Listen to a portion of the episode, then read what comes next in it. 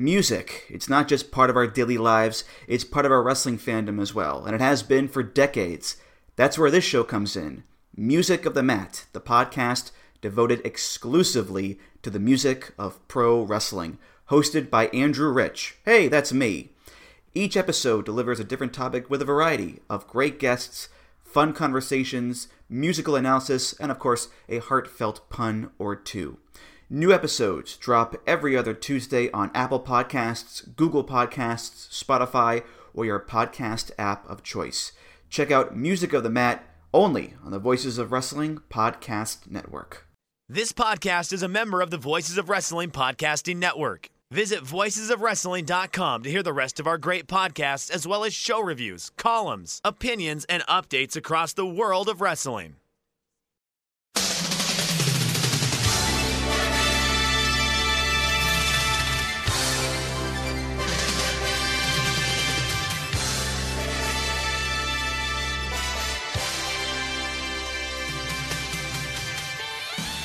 Hello, everybody, and welcome to the Super J Cast. I'm Joel, joined by Damon McDonald. It is Thursday, the 22nd of February, 2024. This is episode 298. Damon, there's the words are on everyone's lips. This Twitter clout shit is a dirty game. it sure is. It sure is. A lot of people, a lot of people rattling cages and upset over absolute bullshit. But hey, whatever, This whatever gets you more in the morning. heat than the, uh, the the IWGP title match coming up on Saturday in Sapporo. That's what all the questions are about. This dead gimmick. Uh, dead gimmick says, "Why hasn't Kieran been banned as an act of mercy?" I mean, no sitting on the fence. Who is your pick in the big Drainmaker versus Kieran debate about the uh, on this day uh, Twitter things? I I could not give a shit either way. Um, I think they both should just fight. That's what I think. I think it should be. We should set up a ring, a cage, a some type of Gimmicks. Yep. Yeah. Oh, yeah. And yeah, th- we they should settle it. They should just settle it to a duel. Um, look, whatever. Uh, Look, I, I, I look. I understand to a certain degree of the sense of if you feel like your content is getting kind of in your in your gimmick, if you will, is getting uh, uh, copied. I get it, but let's I, understand. I can't relate to that at all, Damon. I know. Completely new to concept say. to me. I was about to say, doesn't it seem like these people? That's what they, that's what the, that's what it is. I know some of them put out their own content to a certain degree, but yeah, I mean, come on, it's just just we're ah, come on, real. Uh, I don't know, whatever, whatever. Um, but I don't, Yeah. I don't know what I would do if I didn't have people reminding me on what happened on a certain day, uh, a given number of years ago. I'd, I'd be a mess. right, I know.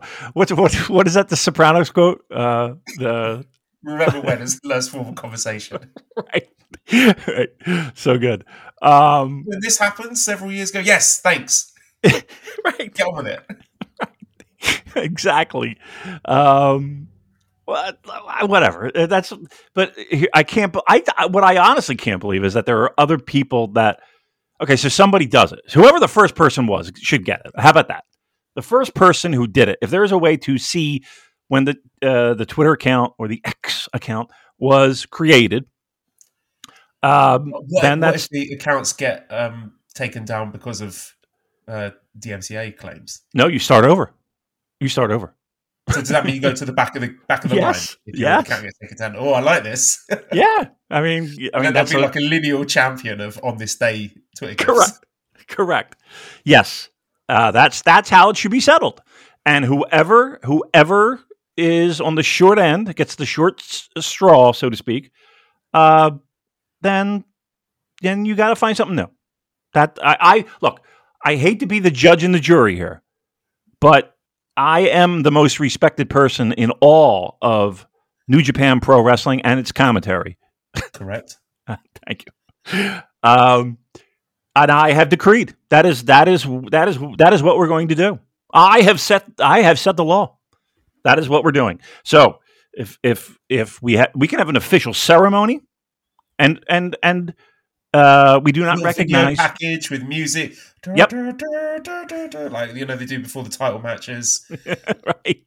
Yeah, and you know what? If if maybe why am I getting myself involved in this? Holy shit! Maybe if uh, uh I was going to say maybe if they have compelling arguments, they can bring that in front of the judge. and def- and defend Time their zones. case. What about the time zones? Someone might be living in a different time zone. That's, that's a good point. Uh, yeah, somebody's living in the Fiji Islands right now. Yeah, we need Uh, evidence of them with a local newspaper. Yes, yes, yes, with a date, time. Yep, I agree. Look, it's, it's th- th- you know what? I, I, on the surface, I, I was just, uh, this is you know very very minor, but now you know now that you've opened my eyes to this, it's uh, it's there's a lot involved here. The Twitter clout, clout, yeah, the Twitter clout is uh, was it a shitty business? It's just- well, well, I- I Don't could be surprised. picture out of it. It's a, a dirty game. Dirty Dirty game. game. My bad. My bad.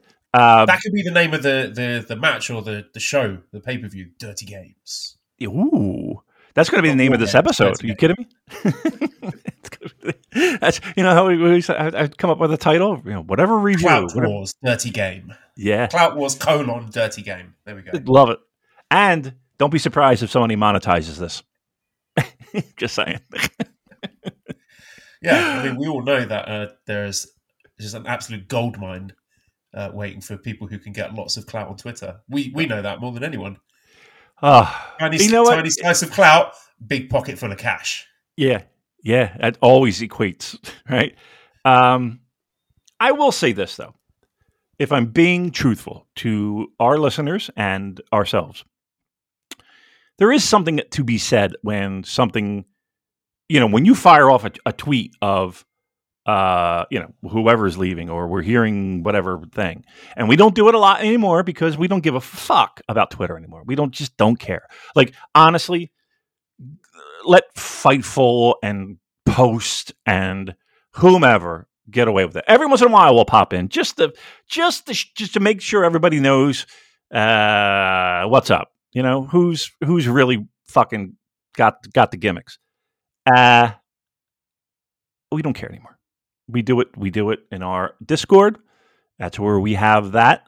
Um, and yeah, the people that are in, they get to reap the benefits, and we they're, they're trusted. They're not they're not being stupid. They're not you know they're they're they're smart cookies, and they behave themselves, and that's that's you know we're good. We're good, right?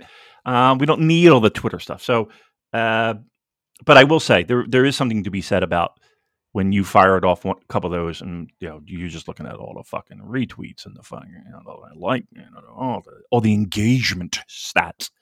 Um, you think it's important, right? You feel you feel like, oh my god, wow, I uh, I must have done something right or wrong, and you come to realize that it means nothing. it means absolutely zilcho.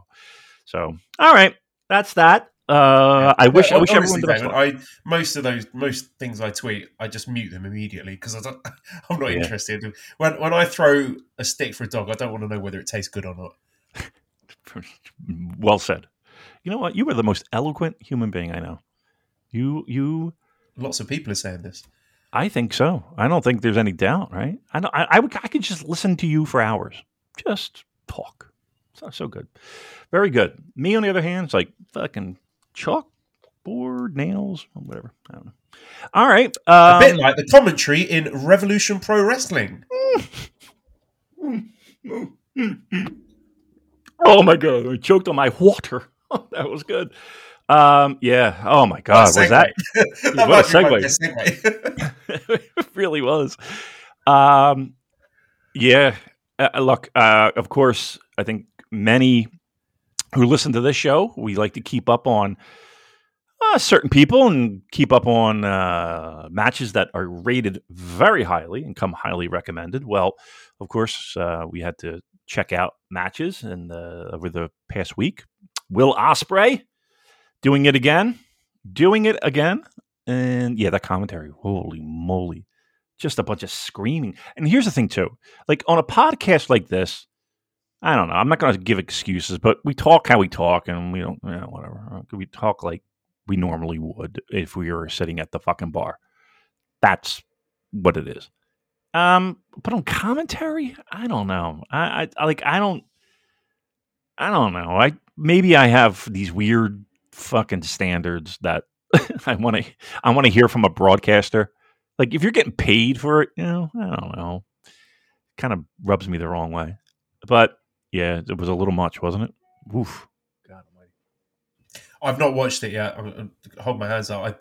I, I, one, I'm scared of it because I know the commentary will just make my brain melt, uh, and also I don't, I don't like Michael Oku. I just don't like him. It's like he, he looks like he's built like cheeseburger, but he wrestles like he thinks he's Shingo Takagi. There's just a, a disconnect there, and, and just everything's so melodramatic and over the top. It's just like Okay. prime I- I NXT overblown Gargano Ciampa on steroids crack. I just- totally hear you. I, I Yeah. hear you, and and I will say this that um, some of that element you do kind of you can you can latch onto in in the match with Ospreay. Um, I thought he was really good. I, I did. I thought the whole entire match was really good. Maybe they just, you know, you know, obviously they have decent chemistry, but they were doing.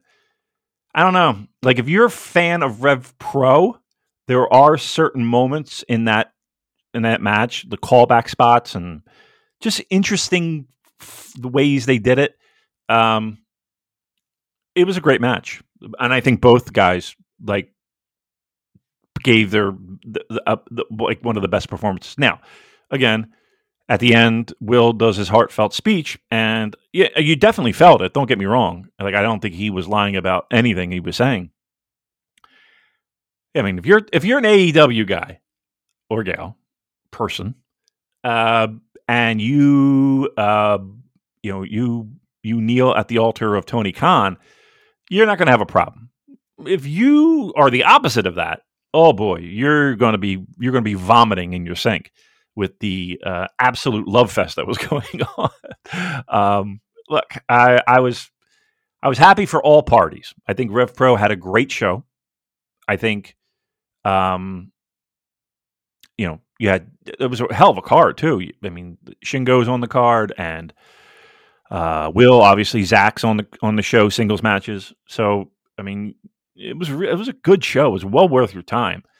So Rev Pro wins. Um, AEW obviously wins because they have just a remarkable pro wrestler. Um, and I, you know, I was thinking about Will Ospreay back in the day.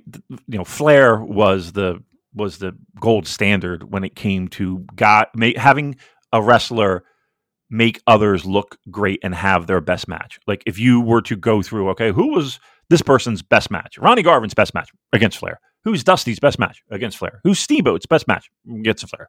Uh, who's whom? And you should go down the list, and it's like Flair, Flair, Flair, Flair, Flair, Flair, Flair, and and there really hasn't been a guy, and I'll and I'll and I'll limit this to a North American audience, mind you, um, that has been that person for the longest time, and and everybody now currently, like it's Will Ospreay, who has that that distinction of being everyone's best match. Like I can't think of a better compliment.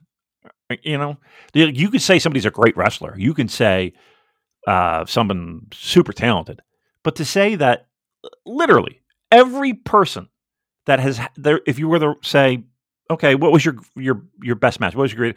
Will Ospreay's got to be top of the list. Um, and in this day and age, that's that's saying something. You know, that's that's really saying something.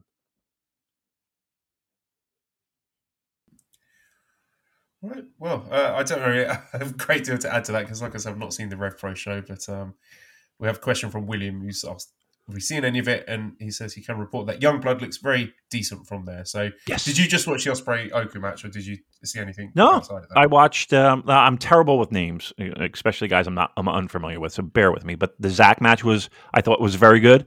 Uh, yeah, the tag match was good. Um, they looked.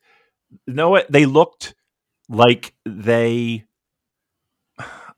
You know how like sometimes it feels like. It feels like guys are just stuck together for the sake of sticking them together. Um, in, in tag situations. And while this is kind of new, um, they felt like a good team. Like they felt like they had I don't know if chemistry is the right word, but like you weren't you weren't sitting there like, eh, okay, you know, th- this is just for shits and giggles. Like it felt like they were a team, and I think that's important to me, at least to me, when I watch stuff like that.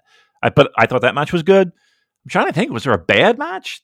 Um, I've heard mixed things about the Shingo Trent Seven match. Trent looks weird to say the least.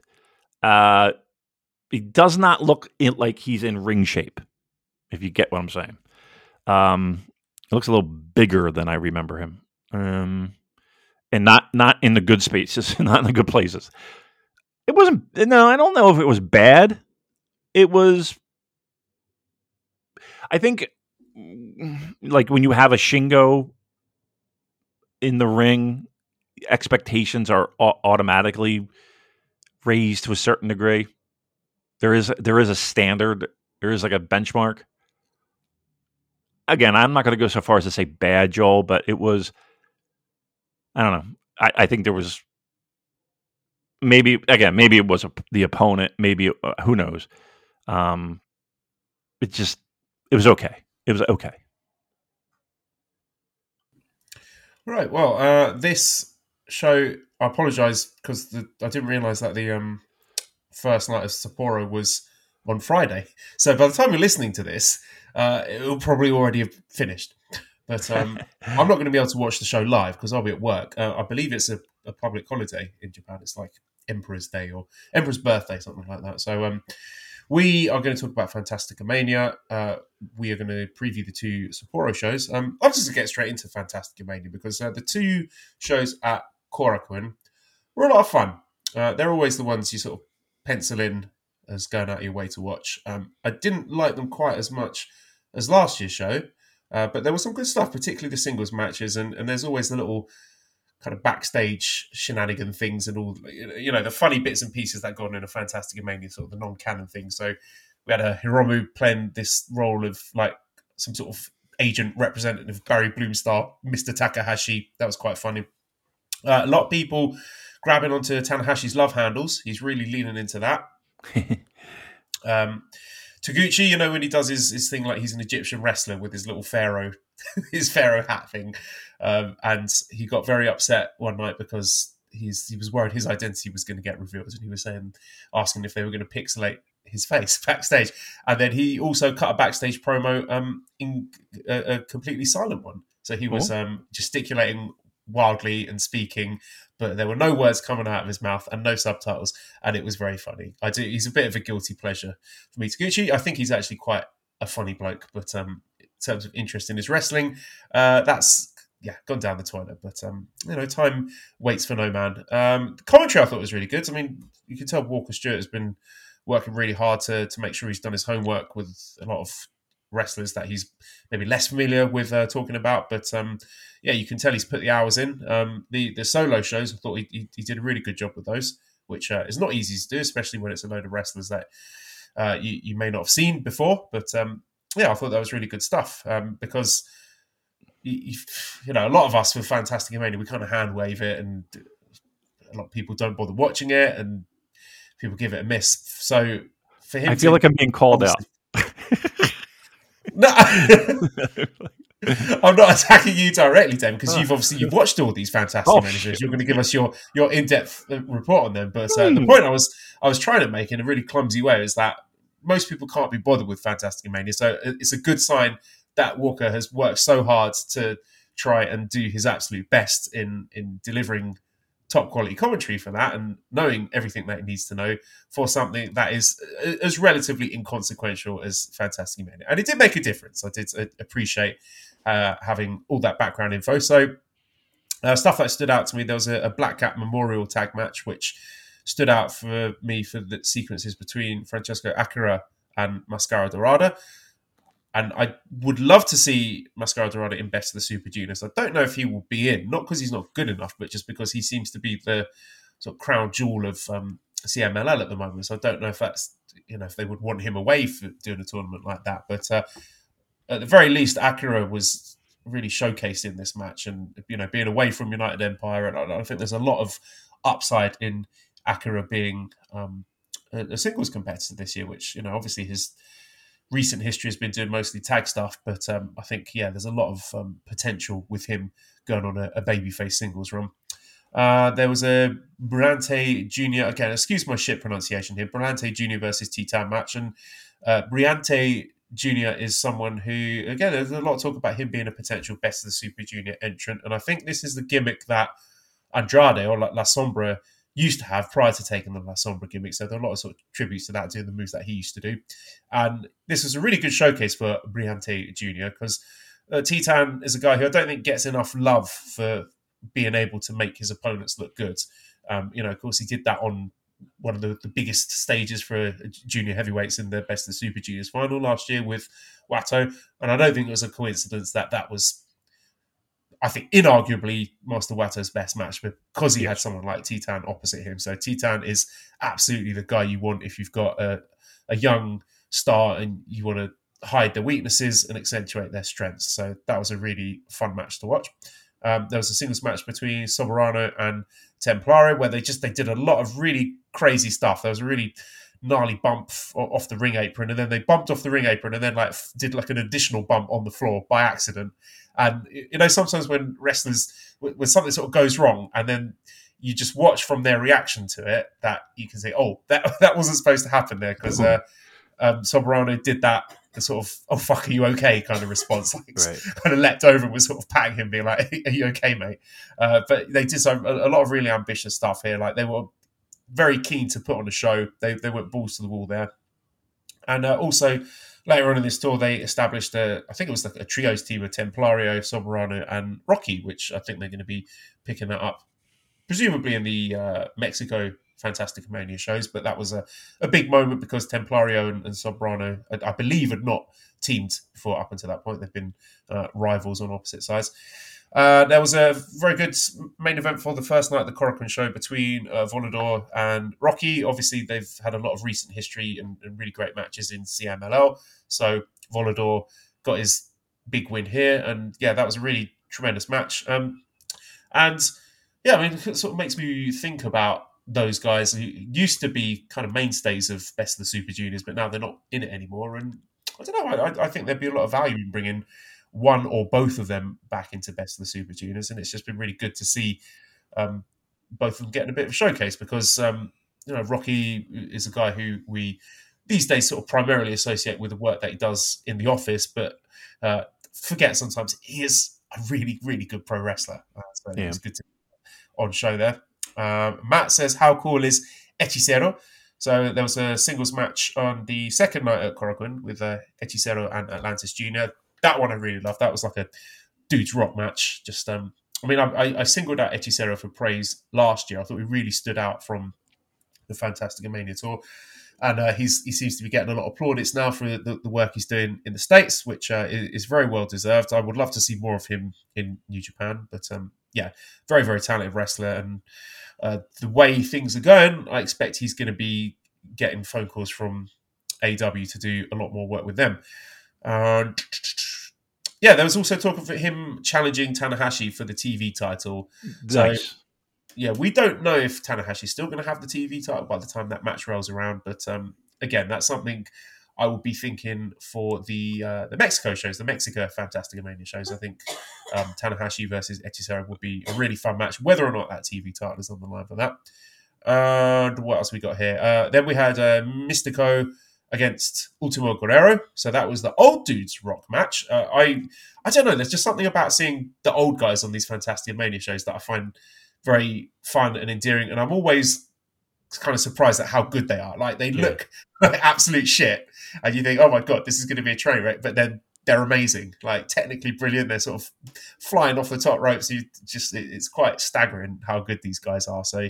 Um, you know, Miss, uh, Místico has traditionally been the guy who's been front and center of these fantastic mania shows. You know, uh, the, last year when he just like refused to leave Korakuen Hall and was walking around uh, the outside for like 45 minutes, just high fiving and, and, kissing everyone. So, uh, yeah, wasn't in the main event spot this time, but uh, a, a, really good match nonetheless, even though he's, he's slowing down a bit, but it's always fun to see him. And he absolutely loves being in Japan, loves being in Korakuen Hall.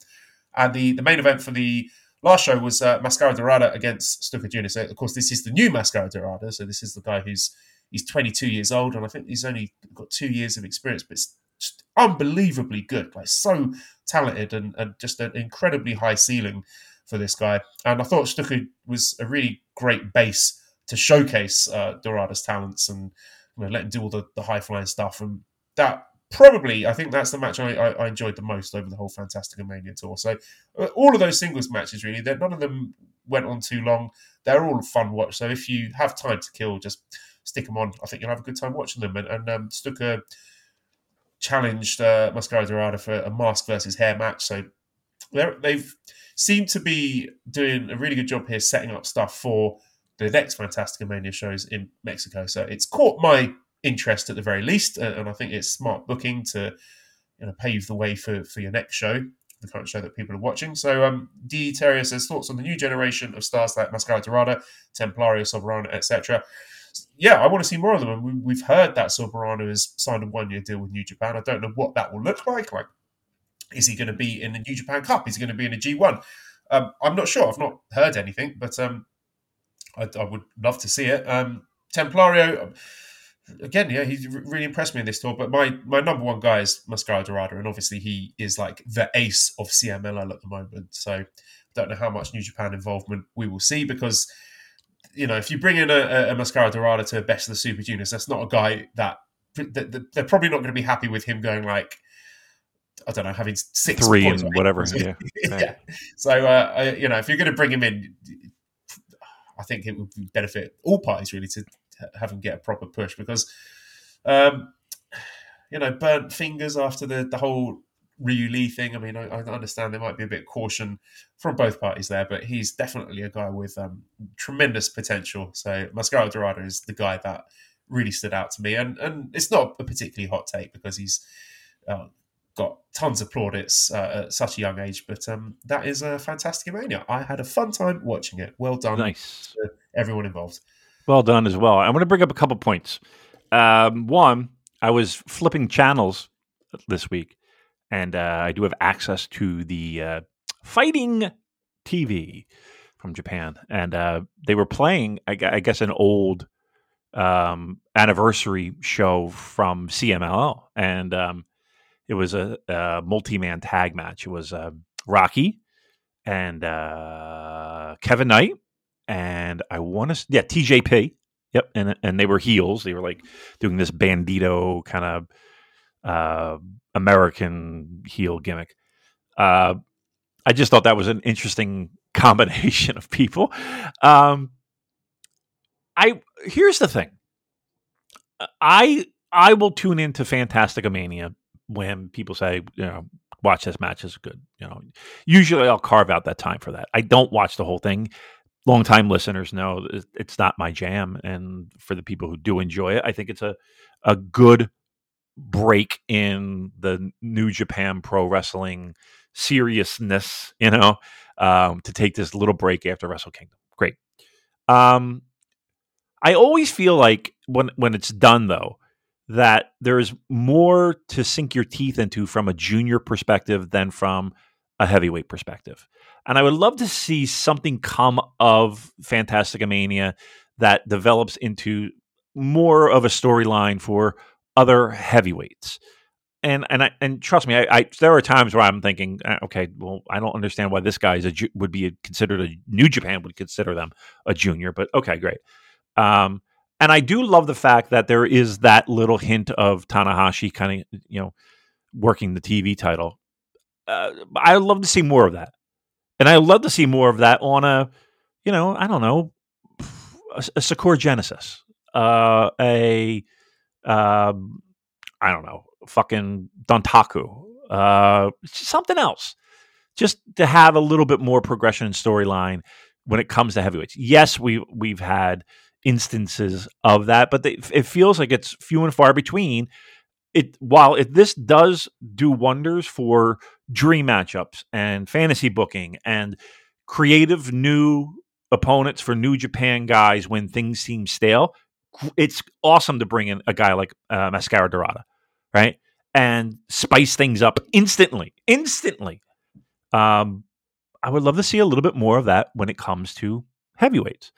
Um, and I don't know if that will will ever be the case and and when it does happen, it seems like it kind of manifests itself in Mexico as opposed to here.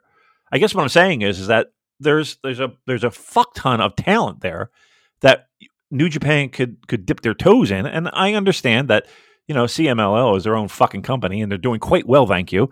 Um, and to lose a person for an extended period of time might not be in their best interest. Understood for the for, for the people who are screaming at their fucking cars right now or whatever they're screaming at, listening to the show. But you do see my point, right? It, it like to have that much talent sitting there, at, and I don't want to say at your disposal, but I'm sure something can be worked. Let's put it that way. Um, because just like you said, those guys coming over for this this fantastic, uh, like it feels like, aside from the payday, like they love it. Like there is no one else. That's and and and and give me an example if you can. Like there's no one else that they bring in that appreciates the time, the effort, the the the, whole nine yards. They appreciate everyone in the stands. They appreciate all the masks. They appreciate the fucking Mexico flags. They appreciate the fucking vuvulusas or whatever the fuck they're called, the that horn thing. Um, like they love it, love it. Bring them, bring them back. Like I think it, I think it'll do wonders. Again, this might be just an old guy screaming at the clouds, but like you have all that. There is a working relationship there. Let's. I want more than just okay, we're going to drop this guy in for best of the Super Juniors, and okay, we're going to drop this guy in for World Tag League. Like I kind of want more. Like, give me a G one. You know what I mean? Yeah, like, yeah. They mentioned it, like Zandokan Jr., who was in World Tag League and teamed up with Tsuji. I was really surprised and, and a bit disappointed that he wasn't featured on Fantastica Mania at all. I know. I think that sort of lineup was penciled in before whatever went down with World Tag League that necessitated them doing the late call up for Zandokan Jr. But I mean, surely you could shuffle things around to bring him in because I thought he was a big hit there, and, and they could have done some interesting stuff with a guy who is young, talented, good looking, uh, caught the imagination of the, the Japanese fans, and um, was a heavyweight. Right. Yeah, I mean that's that. I mean that would be again a long term goal. I, w- I would love to see that, and it's not like this is the first time they fucking had Fantastica Mania. It's uh, you know it's all the time, every year. So you know, just something to think about. I would like to see it. I think it would benefit both parties tremendously. Like I think both like you can continue that on. You could have them go back over to, to Mexico. There's there's I don't know. Like I'm I'm I'm kind of fantasy booking in my head like man the possibilities are endless. And again, I feel like New Japan does a good job, a decent job anyway, when it comes to, you know, solidifying some junior stuff. But hey, man, I, I think th- I think we can expand that. I think we could scale that, and I think that's a great place to start when it comes to new, fresh blood. All right, let's move on then to uh, preview the new beginning in Sapporo. So if you, I'm just trying to think of a sequence of events where I can urge people don't watch New Beginning in Sapporo. Listen to the Super J cast first, then go and watch New Beginning in Sapporo. That's that's what sensible people should do. But anyway, uh, so the first night of this is uh, tomorrow, Friday, February twenty oh, third, in the Hokkaido Prefectural Sports Center. Uh, so we've got a Frontier Zone match, which Tomoyo and Toru Yano against Shoma Kato and Tomoaki Honma, but I've nothing to say about that. There's some good actually not good, great, really fantastic writing on this on the Voices of Wrestling website from our friends John Carroll and Jay Michael, who have written in-depth previews for both nights, which is a compulsory reading, as always, because their stuff is, is just tremendous. So I strongly encourage anyone who's not done so and not, not watched these shows yet to go and uh, read their stuff because they give uh, a, a, lot of really great insight, um, particularly for little things like the Frontier Zone. John uh, did a little uh, dive into um, a wrestler who was the champion of this. Uh, I think it's a Hokkaido-based promotion, but anyway, really good stuff there. So um, I urge you to go and read their work. Uh, first match is Yuji Nagata versus Zack Sabre Jr., which uh, just seems like a nice little tune-up match for Zack. They're just trying to keep him busy, keep him prominent, give him singles wins to um, hopefully keep that all important momentum going uh, for him to do something great this year. Maybe this is the match where he does something terrible, Damon. Maybe he's going to um, like I said, is break someone's leg, break Yuji Nagata's Yeah. leg. He's, he's got my blessings to do that. That's not a bad. I mean, listen, that's not a bad spot, right? A beloved senior member of the New Japan st- uh, roster, like like that would that would be impactful, wouldn't it? And uh, and it's not like Yuji Nagata's fucking got a main event, you know, nine shows this year. Barely used the poor guy. Uh, sparingly at best. Maybe all Japan might might suffer, but yeah. I mean, look, singles match. We're going into the cup. Like to me, that this screams a a fucking opportunity to do something here. Like let's let's yeah, let's do it. Come on, now's the time.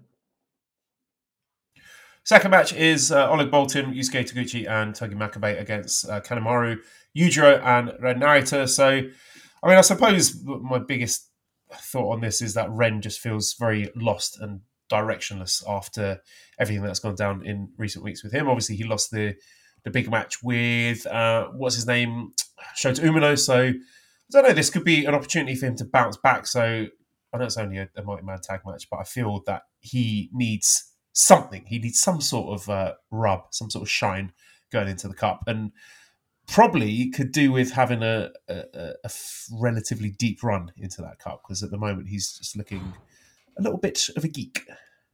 Well, I mean, I hate to say it, but it feels like a little bit of a lost in the shuffle kind of thing. Do you even think he's in New Japan Cup? Ren, yeah, of course, he, he's got. Yeah? I- You're giving me a definitely. Yes, All right.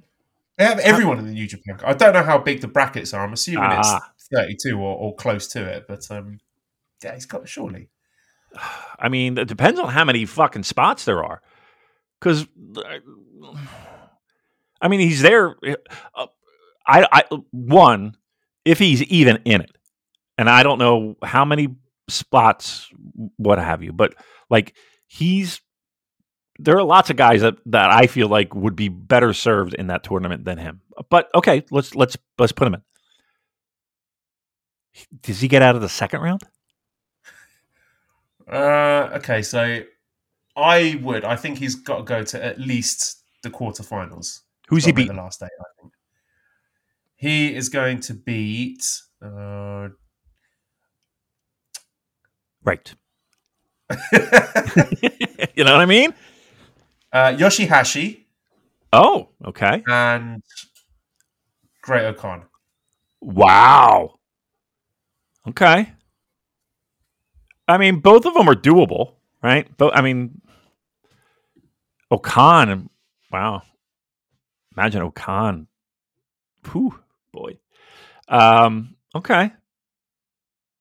I I don't know. I, I think if he's in, I don't think he get. I don't think he gets gets out of the second round. I don't know. I just think there's there's so many other people that would be in the mix of who you would want to give that cup to, oh, and who you want to, you know, get close to the cup. I don't think he's on my list. Now you could heat him up, but I, uh, I mean, of all we talk about it every fucking week. Of all the the four guys, he's he's he's last in line, right? Yep. So I think I think three of three of those guys go deeper than Ren. Yota Tsuji goes deeper. Yes. Shota Umo go gets deeper. Yeah. Come on, I could, ugh. Shota. you, I could see this being the sort of thing New Japan likes to do, where they might even pair them off, and Ren gets his Hmm. win back over Shota. I, I don't know. I've, I, it's, it's always difficult predicting the booking of these young guys with Japan because you know the, the glacial pace that they like to move things along. Yeah, I mean, aside from like like a Boltin or like I'm trying to think like like I mean, if you if you want to heat the guy up, sure, give him a win over O-Khan. And I'm not sitting here fucking uh trying to pump up Great-O-Khan here as as as much as we love to. Uh, I, I I I'm really kind of struggling thinking that they would do. They would even do that. Like, I don't know. I mean, I, all right. I, I'll. You're saying he gets out of the second round, correct?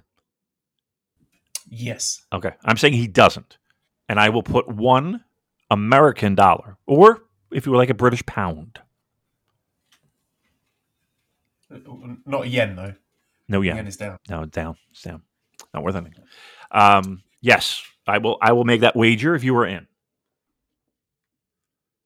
Deal. All right. Uh, All right. Let's move on then to the third match, which is Yo Yoshihashi, Hiroki Goto, Tomohiro Ishii. Oh, oh look, Kazuchika Okada against Callum Newman, Francesco Akira, Henare, Great Khan, and Jeff Cobb. So yeah, this is the the Okada goodbye tour that never ends.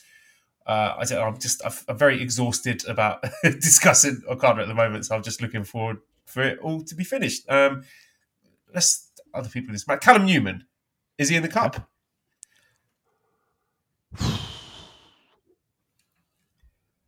No, I don't. Uh, no, and I, I don't think he is. Uh, I mean, talent wise, of course, yes, but pecking order wise, um, again, what? How big is the field? I mean, are we talking fucking forty guys? Yes, he's in. I'm I'm assuming 32. Of 32, is he in? Probably, right? 32 is a big number. 32 is a big number. He's probably in. Would I put him in? Yes. Yes, I would. Is he going to be in? 32. I, I would tend to say, yeah, he's in. Is he a guy that you give a win to in the tournament, or is he gets like a showcase match in the first round where he is competitive but loses? Competitive but loses because he hasn't. I mean, I, again, you get do you do have to start somewhere, but okay, give me aside from his tremendous upside, like if we're taking off the I don't I don't want to say the blinders, but if we're if we're kind of sitting there as a fan, like what has he done that would that would warrant him being in New Japan Cup? Uh, yeah, just off the top of my head, there have been the two singles matches with Ishii and Finlay, where I mean he's been soundly beaten, but a, again, a good showcase to show you that the potential is there. But in kayfabe terms, like nothing that Right. would. Again, talent wise, he's fucking in, no doubt. Uh, I just again, I, I just think if, if I'm looking at the pecking order of New Japan Pro Wrestling as it stands right now, I mean, he's got to be like one of the last in line. Again, 32 is a big number, but you would think he's probably one of the last in line to get picked. Uh, fourth match then, we've got Bushi, Hiromu, Yotsuji, Shingo Takagi, Tetsuya Naito against Taka, DOUKI, Yuya, Taichi, and Sanada. So I'm just hold off thoughts on that because all these guys are facing each other in singles matches the following day. Fifth match, we have the IWGP Women's Championship match where we have uh, the third champion, Mayu, Mayu Iwatani, against the challenger, Mina Shirakawa. So Jim Ichiban says, Are you ready? Excuse the fussing child in the background. That's all right. Got a poop? He's just become. He's been very, very clingy this week. I think he's been a bit. Poorly, But anyway, I'm gonna, I'm gonna, That's I'm gonna right. power through. Uh, Jim Ichiban says, "Are you ready to learn Mina Shirakawa leg match?" Uh, so apparently, she's a specialist with doing leg matches. But I read the interview with um, Mayu on the New Japan website, and there was a lot of really good quotes in there. So, I mean, first important thing to keep in mind is that there is a, a movie coming out about Mayu Iwatani in Japan on May 17th called Runaway Wrestler. So it's a film all about her life. So that may play into the outcome of this. Like you might very well want to keep the title on her if she's got a big movie coming out and and get all that exposure. But some interesting quotes where she is speaking on the New Japan website about the IWGP Women's Championship match. And she says, When it first got announced, I didn't really see what it was for. It felt to me like the owner, Kidani, had just made it on a whim of his. Then the strong women's belt was made, and that was being defended consistently. There weren't many of these IWGP matches, so I didn't get why there was the need for both and the difference between the two. And I'm the champion, so I think that there are New Japan fans that are wondering what's going on with the title. So Wow. that's that is the champion saying that, uh, saying the quiet part out loud. But uh, she she's right to say it. Um, that's why these Yeah. interviews are always, always a good read. Uh, and then she's speaking about her opponent, uh, Mina Shirakawa, who says, uh, and she says about Shirakawa, there was one time when she was in Stars, that's one of the Stardom units. She had a match with uh, Sayaka Unagi that was so bad, I chewed her out. Like, quote, can you expect people to pay money to watch that? so, uh, yeah, really uh, qu- quite brutal uh, words for her opponent there. But um, th- there is definitely. I think some some investment with uh, Mina in this match because I don't know if you saw this, but she uh, a couple of months ago got her face smashed in with um, a wayward uh, Phoenix splash Ooh. in a match. I, I can't remember who it was against, but uh, that I think brought her a lot of goodwill because she cut a promo afterwards with a you know a, a teeth all smashed and all blood all over her face. Um, and you know that, those are the little accidents that can actually benefit wrestlers, I think. And you know, there's a bit of a buy in there, a bit of a hook where you think, wow, you know, this person's been through some serious hardship, and um, this is quite an interesting one. There's some, good stuff on the VOW piece from um, friend of the show, Belke. So uh, he's our, our resident Joshi expert. So it's an interesting one because um, Mayu is, for all intents and purposes, loyal to Rossi Ogawa, who has been fired by Stardom. So people are expecting at, at some point her, her to follow Rossi with whatever his new endeavor is.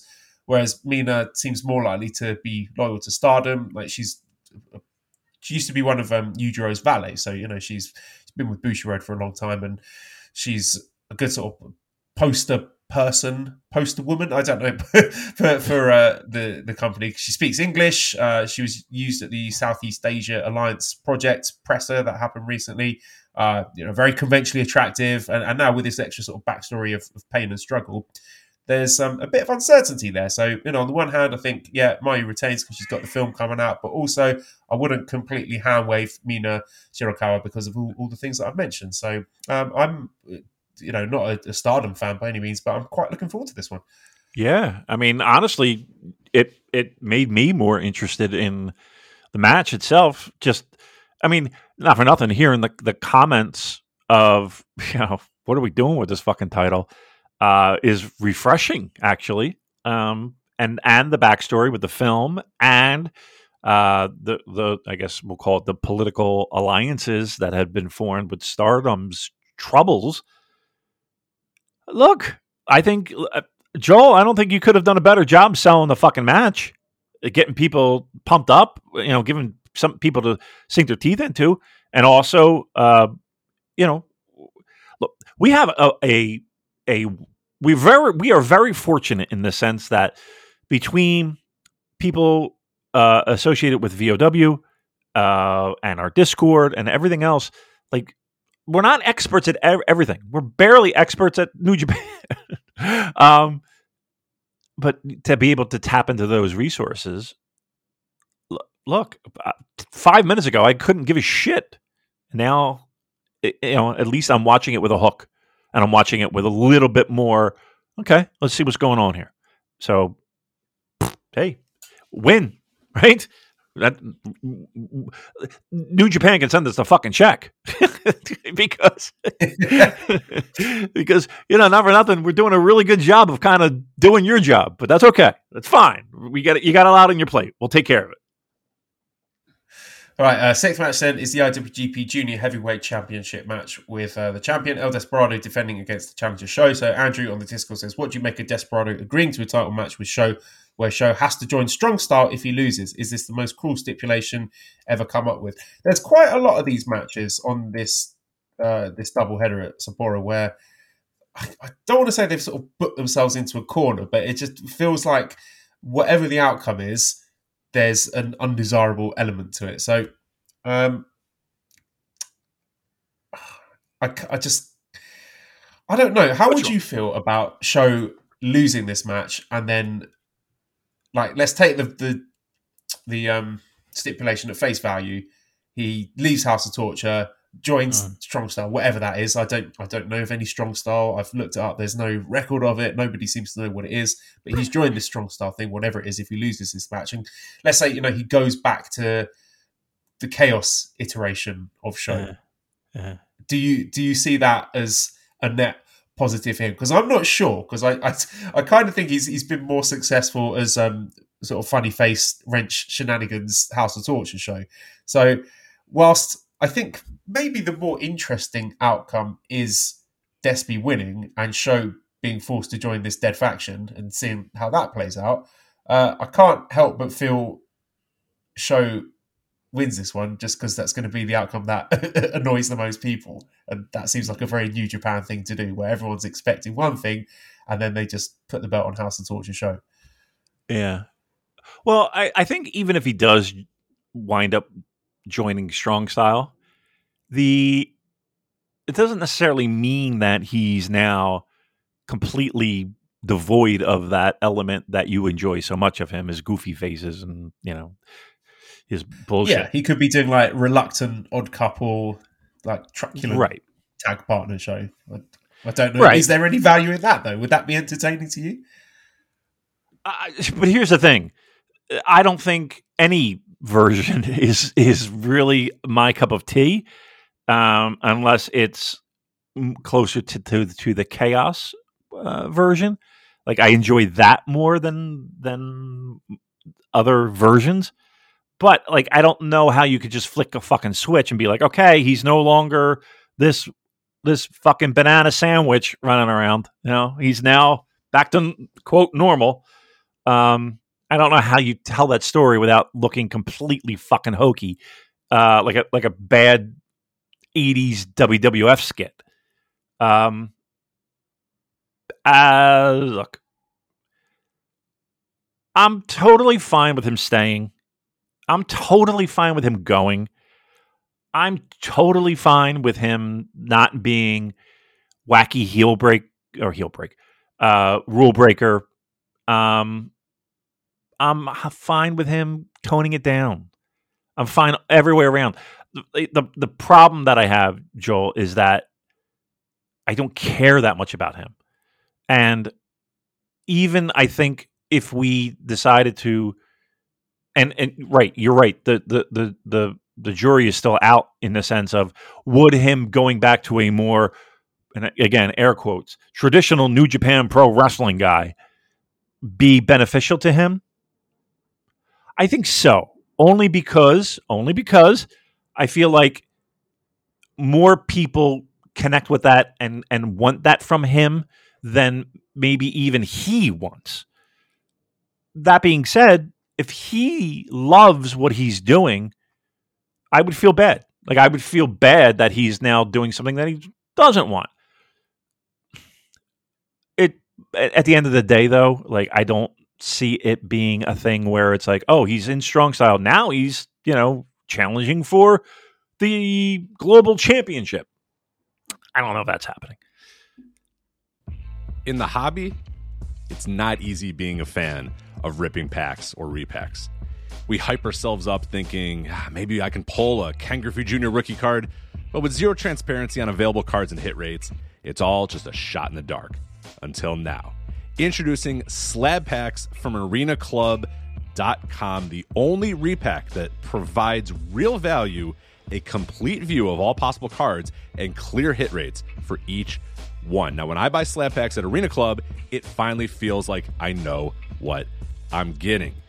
I was able to open an Arena Club slab pack, and and I'll be honest, it was a lot better than what you normally do. Say you go to a card show and there's a random innocuous brown bag of cards, and yeah, you can open it and look, it's going to be junk. You're you, you know what I mean? Like you know what you're probably going to get in those. Maybe you find that fun. And sometimes I do. Sometimes I like just opening up cards and saying, "Ah, hey, look at some random cards whatever." But if you're really in this game to to find value and find particular cards, it sucks to have to buy these mystery packs, and it ends up being you know almost nothing, you know, nothing of value. Not with Arena Club. You can display again of all available cards, hit rates, grading, so you know that when you're opening up the slab pack, you are going to get something valuable. You are getting something good. And Arena Club, in addition to having those great slab packs we just talked about, is also a marketplace for card collecting. buying, trading, selling, displaying, all that sort of stuff.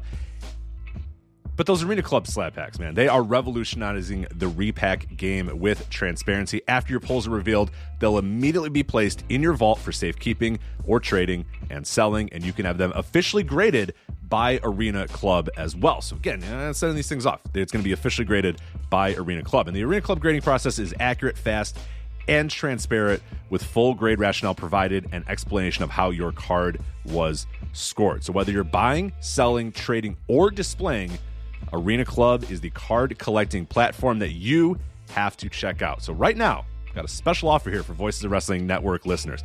You can get 10% off of your first purchase by going to arenaclub.com slash VOWnet. Again, that's arenaclub.com slash VOWnet. Now, that's a crazy offer. That's 10% off a $400 slab pack. $40 off right there. 10% off your first purchase. No matter what that purchase is, 10% off. Again, that's arenaclub.com slash VOWnet, arenaclub.com slash VOWnet for 10% off your first purchase on Arena Club.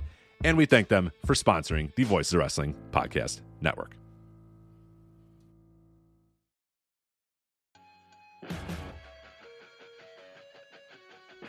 What's going on, guys? This is Rich from the flagship podcast here on the Voice of Wrestling Podcast Network. If I could have a moment of your time, I'd like to tell you about one of our sponsors, Eufy Video Lock. Eufy Video Lock is a smart lock, a 2K camera, and a doorbell, all three in one, offering you triple security. So you can have everything in one device rather than installing many pieces on your front door. But it's not just for security. The Eufy Video Lock is also for convenience. No more concerns about losing keys, and you can assign passwords to your family members and see them coming back home via the integrated cameras. Some other great features we love about the Eufy Video Lock is it is easy to install and set up with just a Phillips screwdriver, no drilling required. Keyless entry, no more fumbling for keys when your hands are full. You never have to worry about kids losing keys or passing among renters. You also have 0.3 second, 0.3 second fingerprint recognition and one second unlocking. Again, 0.3 seconds, it's going to recognize your fingerprints, and in one second, it's going to unlock. And with the AI self learning chip embedded, the more you use it, the more accurate it will be. Also, no battery anxiety. You have a rechargeable battery in there that could last around four months, and you will get a low battery notification before it runs out. Uh, passcode unlocking a remote control with a 2K clear sight, see who's at your door, and control from anywhere through the Eufy app. With enhanced night vision, you can have optimized view even in the evening. You can also secure your package delivery by view and two way audio. And then, best of all, no monthly fee. A bunch of other brands out there are going to charge you a monthly fee. You have your recordings locally, and you never have to pay for storage. Customer service, Eufy's got you handled as well. They are on standby for you 24 7 so you can enjoy a worry free experience with an 18 month warranty, all backed by their professional customer service team. Contact them anytime by telephone, email, or live chat. Personally, as a homeowner, I love my Eufy video lock. I have the ability to see what's going on when I'm not home, when packages have has arrived, and, and really the thing I love the most about it, the ease of being able to lock and unlock my doors without having to fumble with my keys reach in my pocket or wait, no crap, they're in my backpack, all that sort of stuff. All this is happening while my dogs are barking at me. You know what? Not anymore with the Eufy video lock. I touch it, 0.3 second fingerprint recognition, one second, door is unlocked. Much, much easier. So if you want to jump on board with Eufy Video Lock, search Eufy Video Lock. That is E U F Y Video Lock. Again, that's Eufy Video Lock. E U F Y Video Lock. Or visit eufyofficial.com slash video lock to see how you can gain complete control of your door.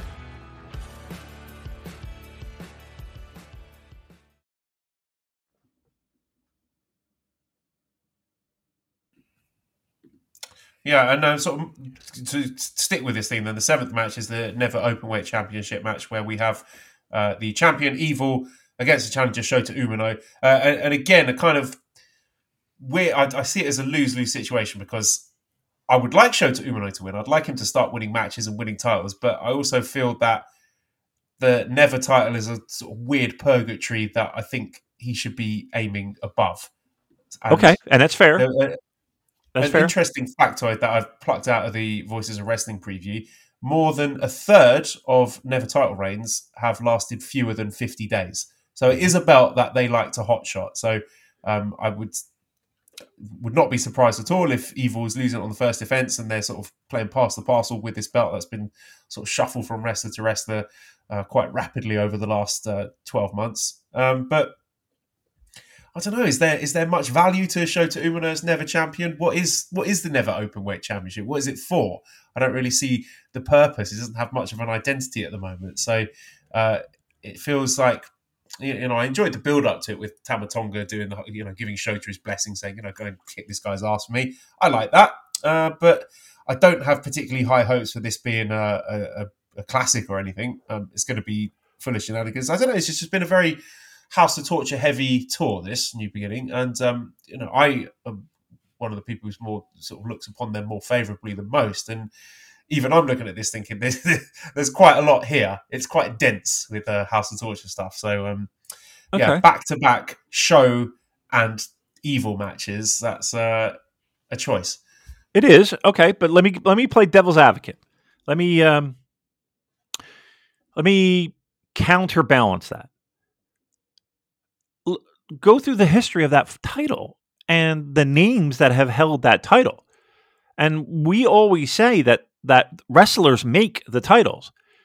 The never title has no direction because you know not for nothing it, it, who's holding it like that's where it feels flat but in a heartbeat it could be turned around and made to be a, a valuable prize right um, who would he beat. He would be evil for this title. Well, evil, not for nothing, is a former world heavyweight champion. He is the stable leader of this wacky faction.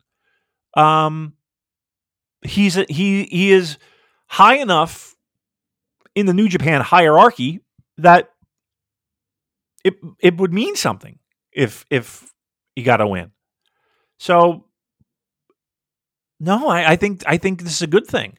Like in this particular case, I feel like this is a decent launching pad. This is a decent start. Like, do, do we want to just drop him in and give him the global or give him the fucking world title? Okay, maybe we we talked ourselves into that in the past, but I would have zero problem with him getting a big win, singles win, clean pinfall, overcomes House of Torture, gets the job done, and picks up his fucking singles title. I got no problem with it. I think it's I think it's a great idea. And I kind of feel that the result of the Despy Sho match is going to tip the hat for the result of this yeah. match because I, I can't see Sho and evil both winning. Right.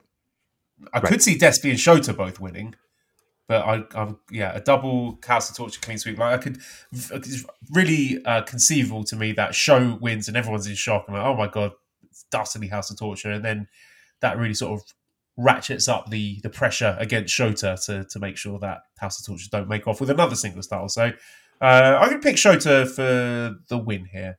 Um, so I, yeah, I'm saying I'm saying Sho wins the junior title and Shota Umino wins the Never title and hopefully goes on to define that title as you've laid out.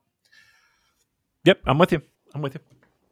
All right, eighth match then is the 15 minute time limit NJPW World TV Championship match with Hiroshi Tanahashi defending against the challenger Matt Riddle. Um, of oh. course, plenty has been said uh, about Riddle and you know whether or not he should be employed by the company in the first place. So for the people who are going to be uh, boycotting this one, more power to you. You vote with your feet. You let the company know uh, what you do and don't want to see. But um, yes, it's a, an, an interesting choice here because he's always going to be a bit of a flight risk, Matt Riddle. So I, whilst it might be interesting from a booking perspective to immediately belt him up and then you know the following night have him joining United Empire and uh, maybe even become a United Empire leader, I feel that would be quite risky to do. And whilst I always sort of err on the side of bolder booking options, here's one where I think, yeah, maybe you just want to dip your toes in the water first. And I think Tanahashi is uh, a good first opponent. Like he's always a guy Tanahashi that I, people don't talk about this enough. I think when he gets sort of plugged into these spots where he's there to sort of babysit other people, like all the um the Muto matches sort of t- towards the end of the retirement tour, like the the Wrestle Kingdom match they had, uh, they made sure that Tanahashi was there and stuck with him just to keep him out of trouble. Uh, so, uh, and again, I think Tanahashi being put against Riddle is is deliberate choice. I do think Tanahashi is going to win, and I think this is a, a kind of sort of feeling out process to see, you know, what what has this guy got? Is he is he going to be a good fit for this company going forward? Uh, and again, I'm not putting my own value judgment on that. I mean, in terms of strictly in ring, we've not seen anything from him in recent years that came close to the, the stuff he was doing uh, when he was on the independent circuit. But um, you know, you never know. Sometimes when people go to New Japan, it can give them a, the whole new lease of life, and he might turn out to be a brilliant worker. Who knows? So uh, a lot of question marks around this one, but um, I would pick Tanahashi to retain. Yeah, I think the the and, and and when this was told to me months ago that he was coming in, it was my understanding that it, it would be just U.S. dates. Um, and so the fact that um, they're willing to invest to bring him in to uh, where we know there's you know lots of problems when it comes to uh, certain substances getting in. I'm not saying he's going to be dumb enough to bring shit. Okay, let me be very clear. He is in Japan. I can confirm. There was a, oh. a, social media post. He has he has made it into the country. Okay, then there you go. He's in. He cleared the customs and ready to rock and roll. Um, so okay, good. Um, that's one potential problem. That doesn't mean that every time he goes, it'll be smooth sailing, but okay, fingers crossed. Uh, I think it has the potential to be a very good match in the sense of Hiroshi Tanahashi, brilliant in the ring, um, and and knows what his limitations are, and I don't expect him to be, you know, the Tanahashi of ten years ago. But even what we have here, um, I think, is a perfect balance for a guy like Matt Riddle. Like, like you're not gonna do crazy ass shit off the off the top rope, uh, but in the same breath, you're going to have really strong mat work. I would think um, to make for a pretty interesting match. Um, New Japan does like to have guys lose in spots like this, you know especially the guys that they want bigger things from. Um, and I remind everyone that Jonah's first New Japan or in Japan, his uh, first G1 match was losing to Yano. So uh, that was when I was like, yeah, Jonah's going to come and he's going to destroy this guy, you know, debuting guy. They're going to make him want to look good. They they very rarely do that, right? Um, I I don't like look. I think in my head, it keeps screaming, why would you bring in a guy to lose? But they do do that. Um, and and again, I think that in some small way, we're playing with fire a little bit in the sense of making sure that he can get into the country successfully. Um, now, I'm not even going to touch on people who have made a decision to not watch just because they don't they they, they know of the issues of his past. Uh, I, and again, I'm never going to tell you to not do that. Um, but I think a lot of people have concerns with, you know, him making the flight. That's really the honest to God truth. So I, I'm with you. I would not have a title change because just for that one bit of it's, it's always out there. It's always there. Um, look, you could have a situation where he wins the title and you never see that fucking title again. right? I, I, think that is in play. Um, so I'm going to say no title change here. All right. Uh, then our main event is the IWGP Global Heavyweight Championship match with the champion David Finlay against the challenger Nick Nemeth. And I think uh, uh again a lot of parallels with this. Nick Nemeth is a guy who has signed, uh, I believe, full time with Impact. So we don't know how long term his involvement with New Japan is going to be. So again, I see this as a sort of test in the water thing. Um, you know, maybe if successful as a guy you bring back for you know bigger spots, or maybe even a G one or something. And uh, he is sort of the, the, poster child for sort of wasted potential in uh, WWE. So he is a guy I'm sure who's going to come in with uh, a point to prove and wanting to impress people. And um, I think again, not for nothing, as you would say, uh, being put against a guy like David Finlay, who. Right, sorry. I'm, right. You go first, David. I'm going to let you. You give me your yes. thoughts on Nick Nemeth versus David. I'm with you. Um, I I saw an interview. I I, I, I forgive me because I don't remember exactly who, where. I may have just seen him in the interview, um, and he was talking about how he knows the that standard that we talk about uh, of what New Japan Pro Wrestling is, and especially in a main event. Um, and you know, can he deliver that? And even he has, you know, sometimes had to talk himself into the fact that yes, he he can deliver that. Um, so I respect that in the sense that he's going into it with at least the the front facing feeling of okay, this is I really got to put my best foot forward. I think he's incredibly talented. I really do. Um, I don't know what Father Time has done, but like there was a time where he absolutely could go. Uh, can he still go? I I'm going to give him the benefit of the doubt until I see otherwise. Right? I think he still can. To me, it's a weird spot because you're right. If if this TNA agreement is in place, it would be weird to have him win this title, but maybe not. Right? Um, it's not like TNA is this this full time touring promotion with dates every single fucking night. That being said, I don't know. For me, anyway, I feel like this match is special in that I think there's more here than what what we might think of as a New Japan Pro Wrestling main event. Am I saying that this is the the dog pound cage match type shit? Of course not. What I'm saying is is that I would not be surprised if there was some type of angle, some type of uh, storyline, some type of something. Because the placement of this match to me feels like we're building up to something. Um, now, maybe we have all the we're all angled out. Maybe you know Zach is the only thing of major importance storyline angle wise that we have coming out of this show. Maybe. I cannot sit here and be truthful and say that I don't have this, and I don't know. Trust me, I don't know. But I just have this weird gut feeling of something's up. Something's up. Whether that's. Let's give you some fuel for that, Damon. Uh, Please. Uh, following night, the Saturday show, the fourth match is Nick Nemeth and Taguchi against Gedo and Finlay. Ooh. Now, okay. I, I do this a lot. I'll look at a tag match that just seems like a nothing tag match, and I think, oh, this could be an angle, but this could be an angle. Just and I don't know what it could be, but you know, I don't know. Could he get?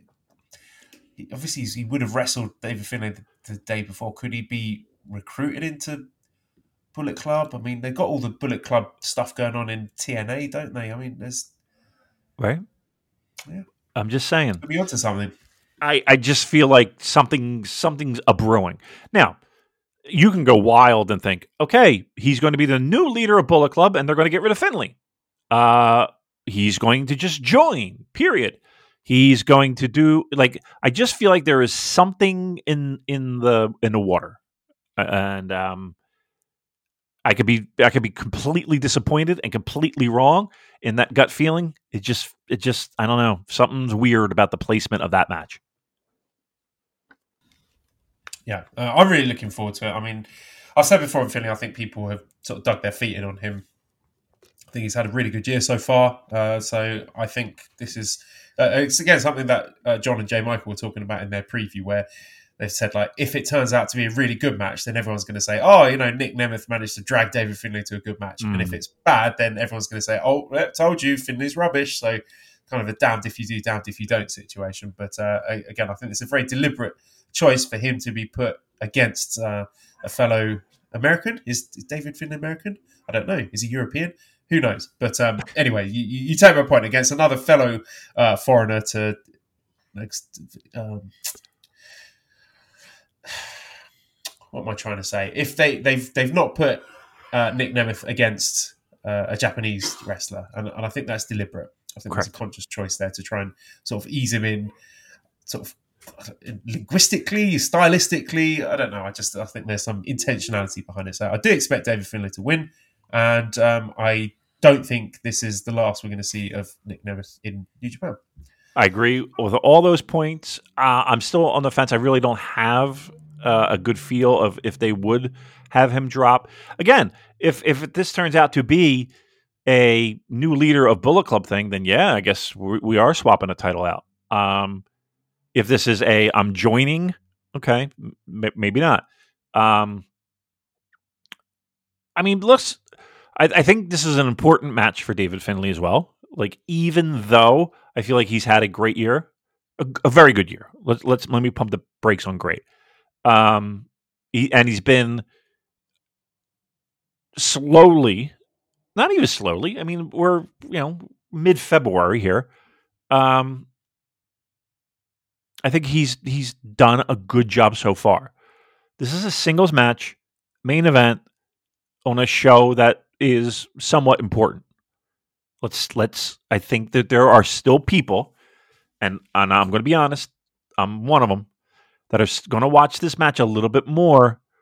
I don't want to say critically, but like I'm rooting for the dude to to to make it happen. I'm I'm rooting for both of them to make it happen. But know that like he could put the nail in the coffin of a lot of fucking noisy doubters. He really can with this match. So, uh, truth be told, if they do a great angle, I'm all for it. Trust me, I love it. I'm I'm in.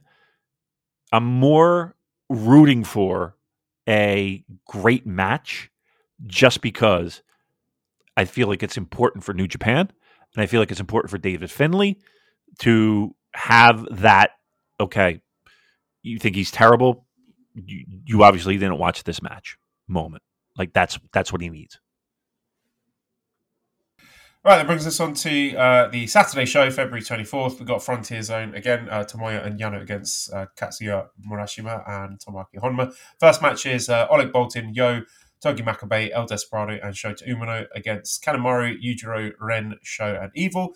Second match is Yoshihashi, Hiroki Goto, Tomohiro Ishii, Hiroshi Tanahashi, and Kazuchika Okada in what is uh, supposedly his final New Japan Pro Wrestling match against Francesco Akira, Henare, Great Khan, Jeff Cobb, and Matt Riddle. Now, I don't know if this is going to be as build, injuries pending, um, but uh, Kazuchika Okada's last New Japan match, uh, 10 man tag match, second match on the show. Nothing to see here, folks. Everyone's happy.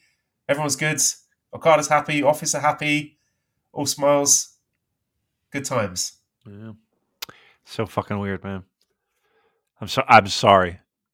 It's that this whole thing has been very weird, uh, and I know that we've talked about it for months, and I still can't get over how this thing is ending.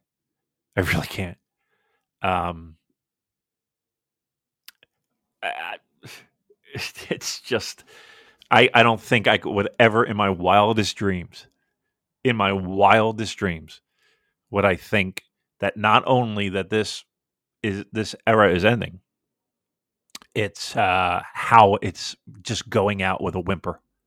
It is the the, the arguably the greatest New Japan Pro Wrestling heavyweight, and again the list is long of people that could be in that conversation. But in in our time, uh, you you know, he's right up there in that in that conversation, and this is it. This is how it ends. It ends with a fucking premature ejaculation. you know, it just is. Uh, it's I. You know what it is? It's one of these fucking things. That's exactly how I feel with this. That that sound is exactly how you feel about this situation. A multi-man tag with his chaos buddies, and he's going to turn around in the ramp with tears in his eyes and wave, and then it's on to match three. wow, who would have who would have thunk it?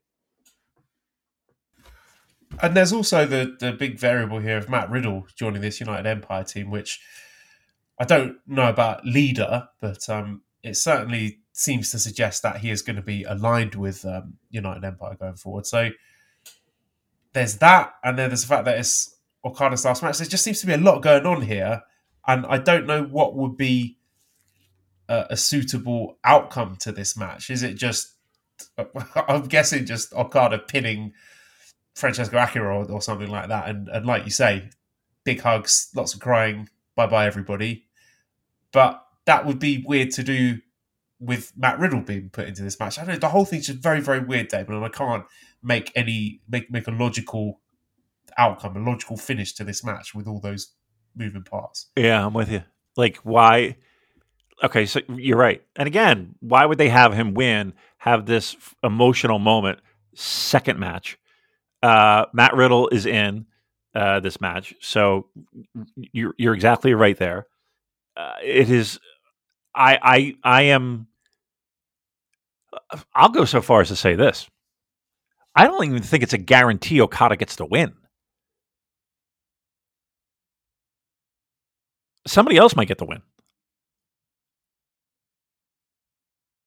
Do you think it's a guarantee Okada gets the win?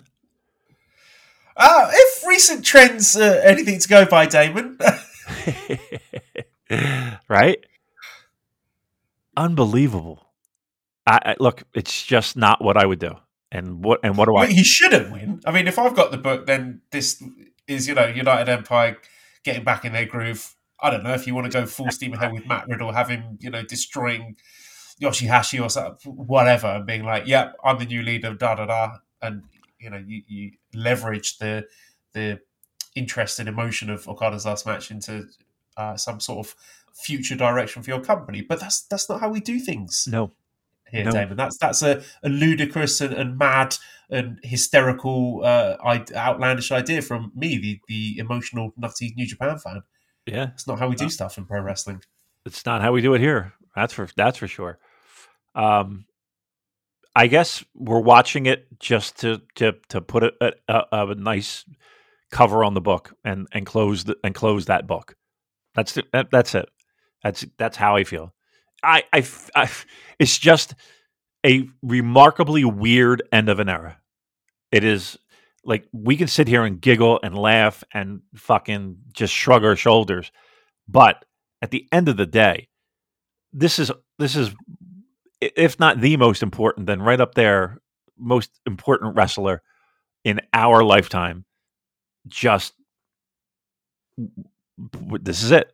This is what this is it. Will he come back and do G ones? Will he come back and do Wrestle Kingdoms? Probably, maybe. I don't want to see him for a while. To be truthful, I, I, I think he needs time away, and New Japan needs time away from him. Uh, it's just a completely awkward thing happening that I I hate to say it, I just don't get it. I just don't get it.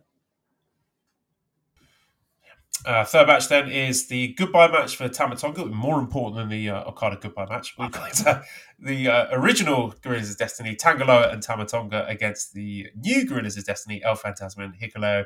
Uh, a lot of people are sort of scoffing at this one. I like it. I, I actually quite enjoyed Tamatonga's little final run with the company. I think he's gone about it the right way. He he delivered a, a fantastic match that shut a lot of people up, myself included, at Wrestle Kingdom against Shingo. I thought that was brilliant.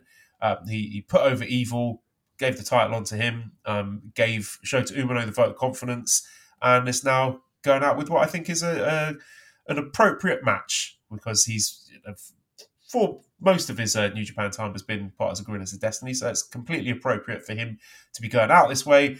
Uh, so I am going to look back on Tamatonga fondly because I think the way that they've handled his last couple of months with the company has been really good.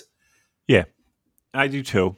And look, we we sit here and what we've over the years have poked fun at Gorillas of Destiny, and we've poked fun at you know, you know we'll drive them to the airport, send them away, all that, and waiting for that great match, and you know, and then he delivers, and then we're waiting again. Um, I get it. The guy's also has been with this company for a long fucking time. Like, just think about all the bodies that have passed through, and he's you know he's he's he's done his time, um, and he deserves this kind of thing. Like he like like to me, this is more important than the the previous match. It is a weird show, isn't it? Though, like all these fucking last match things is just stacking them on top of each other. Just I don't know. Like there's a big part of me that's like, man, this is just a fucking weird look for New Japan. All these guys walking walking away. Uh, and yes, there are other people that are coming in, but let's be honest. the The perception is that oh, these guys are former wherever stars, WWE stars, right? They're not they're not talented enough or good enough or important enough or whatever the case may be, or they're washed or whatever, that they're not a part of WWE. Like that's to me the the general mainstream feeling of this. Like our good guys are moving on to greener pastures, and now bring on your rejects. right? Um, it's just a this show might be one of the weirdest shows in a long time for New Japan. Like again, back to back. Goodbye. it's that's wacky. And then the fourth match here, Ryusuke Taguchi and Nick Nemeth against Gedo and David Finlay. Why is it always Taguchi who ends up getting caught in the, the crosshair when shit goes down? Yeah. Well, I mean, they don't mind having him lie down at this point. So, you know, uh, but, it, it, it, you know, even that being said, you got a guy who can lie down on the other side. That's for fucking sure. Um, I mean, I'm just thinking back to like the uh, Apollo Go Go stuff, which oh, that was a million years ago, though. Precipitated the creation of the Bullet Club, didn't it? So, I mean, that's, that's a... why I'm looking at this match thinking Taguchi being in it is like a bit of a red flag. Oh yeah, I mean, I think there's something there's something cooking there, no doubt. But yeah, I mean, I I we talked about it between these two shows. There's something there's something there. There's something there. Or there's just going to be a lot of arse play. They're, Taguchi and Nemeth are both going to get their bums out, and there's going to be a lot of bum fun and everyone's going to laugh apart from me. I tell you what, there's going to be two directions: like red hot, uh, you know, inter promotional Bullet Club angle, or just a lot of bum fun. Yeah, well, you love it, dude. One of your funniest fucking tweets ever was him, was you responding to Chris Charlton with what? What? What? Do you I swear to God. I mean, that is an evergreen like meme template. Taguchi completely naked, oh, spread spread apart. Our logo, right where his asshole is. I'm telling you, if ever I'm blue, whenever I feel down, I look at that fucking image and I just laugh and laugh. Uh, you are you are a troll. Troll. I don't know if that's true, but uh, I thought that was the funniest fucking thing you've ever done. All right. Um, speaking of funny things, what's next? Bushi against Taka Michinoku. There you go. Why? Why are we doing this? More important, more important than Okada's last match. Nothing to see here, folks. Everything's good. Like, do you have any idea why we're doing this? What this uh, Lij Just Five Guys series? Yeah. Like, ha- have we just milked this like we've milked it to the point of no return. I feel like I. That's very sexual phrasing there. I like sure. it. Uh, okay, so Taka got the pin over Bushi, didn't he, at New Year Dash? So I'm assuming Bushi's getting his win back here. Um, then we got Hiromu versus DOUKI in the sixth match, and I think DOUKI could pick up the win there. I mean, I don't think he's ever beaten Hiromu, if I'm not mistaken. So I think this would be a cool spot. Like I can't see Lij sweeping against Just Five Guys. Just Five Guys have got to win some matches. Uh, so I think DOUKI will beat Hiromu in the sixth match. So I'm, I'm going Bushi to get his win over Taka, and then DOUKI to beat Hiromu to tie up one and one. I mean, we're setting up the juniors, aren't we? we got Despy's got some, uh, uh, some, some, or Sho, should I say? Uh, yeah, Sho's first defense will be against DOUKI. I, I could see like the winner of this match being the next person's challenge. And, oh, no doubt. Could work for both. I mean, Sho versus DOUKI or uh, Despy versus DOUKI would be uh, a good. Either one, I take. I think. I think everybody enjoys the DOUKI. Uh, yeah, I mean, but that's that's what we're doing here, right? That's that, that's this is what the, these matches are for. Taka Michinoku, unbelievable. What are we doing in this day and age? Here's the thing, though. The guy well, I mean, again, he's not Michinoku Pro guy. Uh, you know, in the fucking late '80s or excuse me, early '90s. But man, just I love it when they just like they just pop people in randomly. They just fucking you know Yuji Nagata. you know what I mean? Okay, uh, Taka Michinoku. Like it's just I love it when they do that. Okay. All right, so we're setting up the junior situation here. There. All right, what else we got? Yeah, uh, seventh match is Shingo Takagi against Taichi, where I think the sort of unofficial stipulation is that the loser has to delete their YouTube account or something. And I also think potential here for the winner of this to, I don't know, I was going to say be a, a, a, future challenger for the world title, or maybe just a future challenger to for one of the singles titles. I just you put that idea in my head. I just want to see Taichi doing more stuff. So yeah. I think Taichi wins this and maybe goes on to challenge for something.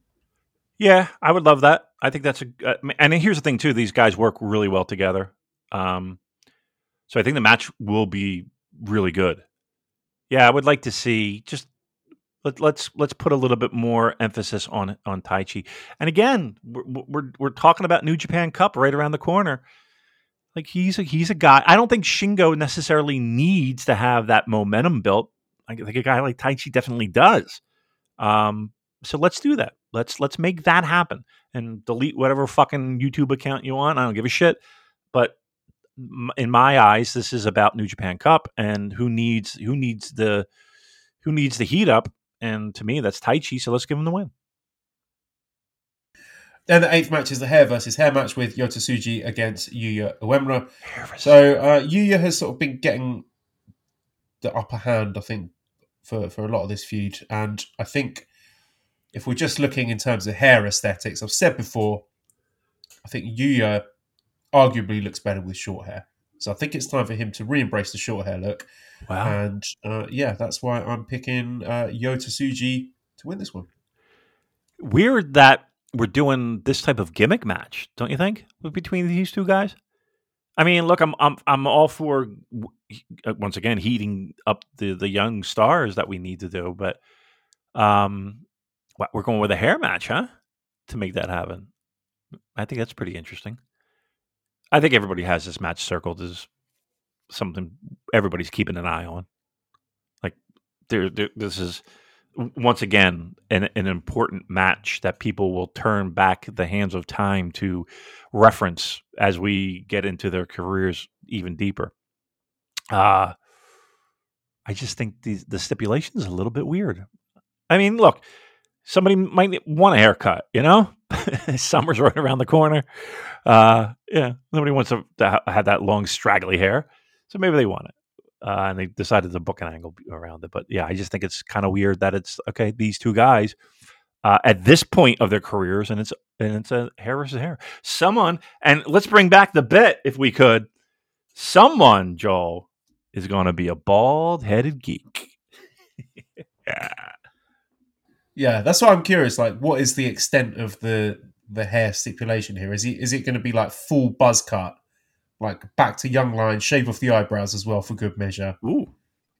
Uh, all body hair. I think like they take down the pants, they get a, a, Brazilian waxing the pubes, yeah, yeah, or yeah. back sack and crack right in the middle of the ring. I mean, that's my eye. That's my thinking of a hair versus hair match. Yeah, uh, that would be more painful to be, to be honest. The uh, you know what they always do though? They can never get the fucking clippers working, right? It, it always like jams up or clogs up or somebody doesn't charge the fucking thing and they're they're they're ripping the skin off the poor person who's got to get their head shaved uh, and it just winds up being a, a, a tangled mess um, so maybe we'll see some hair removed in ring uh, but then uh, you know after It's got to be a scissors job, surely. With It has to how long their hairs are. I would hope that you got you can't just go right in there with a razor because that's what that's what'll happen. It'll just get locked up and jammed up. There's too much hair. You got to cut first, then shave. Come on. I hope so. I hope they I hope they do it right. But yeah, all those hair versus hair and the sweat and it's just like wet hair in the blades. Come on, scissors. You got to scissor it. the next match, you got Naito and Sanada slipping over clumps of greasy hair that are falling in the ring. Right. Right. Um, I mean, that might make the match more interesting. Okay. Right, uh, ninth match then, main event, IWGP World Heavyweight Championship match. The champion Tetsuya Naito defending against the challenger Sanada. I mean, look, this is honestly, this might be the worst built It's awful. world title match ever in, my time as a fan in this company because I was very loudly critical of Sanada and what I thought was wholly inadequate build up to the Wrestle Kingdom match. And he somehow managed to do even less this time. Uh, it's, it's that meme. I love her lack of energy. Go, girl, give us nothing. Like, this is just, it's remarkable. It's dead It is absolutely dead. Their their interactions, the, the the the bit of the match they had in the faction warfare gauntlet thing, dead. The build dead. Like Naito's completely given up. He he looks genuinely. No, he looked for the Wrestle Kingdom build up. He looked annoyed, but now he just looks like all all the lights gone from his eyes. He's just like staring hopelessly at the camera, like what what is going on? Why am I him? still wrestling this guy? What? Why? What are they doing? I don't. I don't know. I don't know. I, I don't know. And again, if from what we were told is true, you know, he was Sanada, that is, you know, was worked that entire Wrestle Kingdom match with a, with a injury. So you would think that that would be the perfect opportunity to kind of take him out of the picture, let him heal, and you know, let's get somebody else to, to challenge. Nope. nope. They dub not only did they not do that, Joe, they doubled down. They doubled the fuck down on this. Um Chicago, Jon Moxley uh it will challenge uh in, again in Chicago against Naito. There's no shot. Tell me there's no shot that Naito doesn't go into that match uh, without the title. Tell me there's no shot. Man, if if if Sanada wins this title, You're done. then I, I'm, I'm Are you done? I think I might be done. is it, is that, that, that would be that would have to be like the most ins and um, in context. There's been a lot of absolutely nutty booking decisions, like galaxy brain shit, over the last few years following this company. But that surely, like Sanada winning this title, would be number one Yep. in terms of now? what fucking planet are we on? If he wins this title, uh, again, I, I just it's it's impossible for me to even fucking comprehend at this point. There's n- like I've I've I'm actively going into this match rooting for Naito to win just because I cannot imagine our state of mind if that happens. I, I just can't I don't even want to think of it. I don't even want to think about our Discord. I don't even want to think about Twitter. I don't even want to think about just the amount of texts with the eye roll emoji. That- that- I, ju- that I would not be able. To, there would be no way for me to have any kind of rational discourse. I would not be able to review it or analyze it or try and make any sense of it. I just, I'd have to just make a noise, like some sort of primal scream on the podcast. So the, the next show would just be me going, "Ah!" and, and then that would be it, and you, you Yeah. won't hear from me again for several months. I, I look, it, I just like I almost want to be there for it, just the madness of it. Uh, there's there is no fucking way this can happen. And I and all I see is myself editing audio of this of this show into little clips of saying this can't happen. I, I we're going to jump out a window if this happens. Uh, th- this is the worst build, and and like under a bed of like the saddest music, like Nine Inch Nails hurt. Like just I all I see is me editing this fucking cold open to the show. Uh, when he fucking does this, that's all I that's all I see in my head. Can, I, Um, can I suggest a different tune for it though? sure. What would you that? like? Um, I think the uh, Silent Hill 2 dog ending credits song, which I'll, I'll play for you now. Okay. So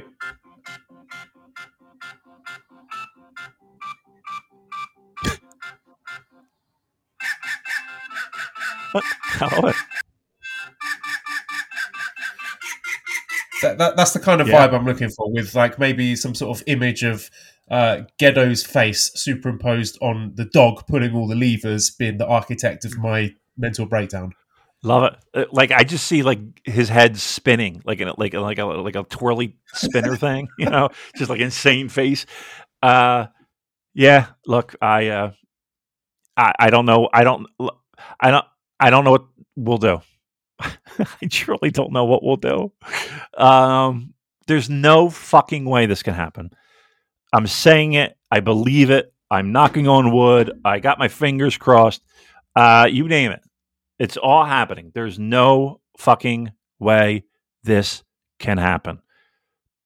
Please, every single listener to this podcast now is going to be on their knees praying for this Sanada win, just just to see what's Oh, going to happen, yeah. just to see what No the, the reaction will be. Yeah. Well, by the time fucking people listen to this show, it'll already have happened. so it'll, it'll be it'll be quite a moment. Enjoy the last episode, everyone. Yeah. Yeah.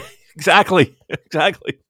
Uh, so it'll be Nearly quite- made it to 300. We were so close. We were right there. You know, we were so. fu- You know, it's meant to be. We were never meant to get 300, right? Th- This is how it ends. We get to 299. Yeah, perfect end. Perfect. Well, listen, it was great while it lasted, everyone. I'm going to go jump out a window. Oh, uh, let's do a few questions before we get out of here. Uh, JJJ Stark says, "Do you think uh, New Japan avoids giving the strap the rocket pushes to young lions like Okada's return from re-excursion because it leaves a lack of stories to tell about the struggle to the top? They seem to be all about the fall before the rise. Yeah, what what do you attribute that to? Why have we not seen anyone get the treatment that Okada got back in what was it 2012?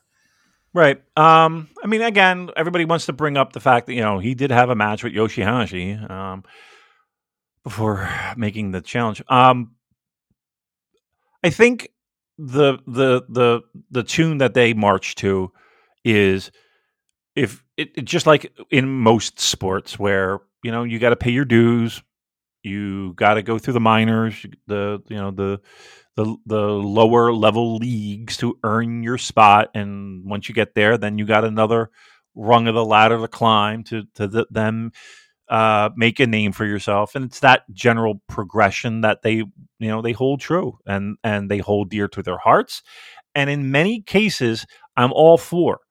Trust me, I, I don't want to mislead people and think that I want this to happen all the time. The reason why we were screaming from a mountaintop was because we came out of COVID. We knew contracts were going to be a, a problem even back then. Um, nobody knew that it was going to turn out like this, but okay, let's. You know, we were we we we knew that there was a an urgency that needed to occur, and it just didn't happen. They stuck with the guns. They stuck with the plan. Uh, and I respect that uh, mostly. Like to me, it that that that's I enjoy the ride. I do. I thoroughly do. I don't want it to. I don't want this company to be WWE, where it's you know, one vignette and you're fucking you know this guy all of a sudden that I'm supposed to take seriously. Uh, I like the build. I think it's I think it's what makes this company very special. Uh, so yeah, I mean, hopefully that answers your question. Multiverse A says of the young guns who have big matches this weekend, who do you think will have the best performance to catapult themselves as a serious contender for New Japan Cup? Also, is it a spoiler that Yota will keep his glorious locks as they are on the Resurgence poster? This is a really hard one to call because um, famously, Sanada in the run up to last year's New Japan Cup uh, was on a shitty losing streak. Like he lost to Manabu Soya, and everyone said, "Oh look, he's in the toilet." But then he won the whole cup. So I don't know if this is a situation where you're looking at someone to have a, a big performance and a big win at New Beginning to be like, "Yes, that is your guy for New Japan Cup." So that, that's a really difficult one. But uh, I mean, I, I'd say Tsuji is probably the guy that you know, big win over Yuya shaves his head, and then maybe goes on a, a deep run for New Japan Cup. Um, but I mean, New Japan Cup is just really unpredictable. So I'm really excited to get those brackets and do a bit of um, do the old pickums on the podcast. Oh no, wait, we're, we're ending the podcast. I forgot. But um, yeah, uh, anyone who you think comes out of this weekend that is uh, coming as a serious contender for New Japan Cup. Well, we talked about Ren, right, and the, and what we were think, feeling there. Um, yeah, I think that hair match. I, I think that that's a match that sticks out like a sore thumb to me. Um, where both guys really have a lot to gain, um, and and and it might not even be the guy who gets the win and doesn't get their head shaved. It might be the guy who gets yeah. his head shaved. Um, yep.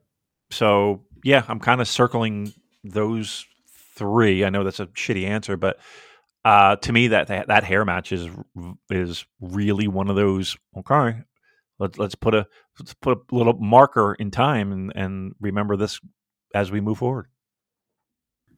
Uh, Rob says, if you could choose two external wrestlers for New Japan Cup, who would you pick? Personally, I think Josh Alexander would be fun, as would Luke Jacobs. Um, I really like both those picks. I don't think either of them will be in. Um, again, if we've got Soberano on a contract for a year, let's put him in New Japan Cup. Uh, Any Noah? Another person, Any Noah participants?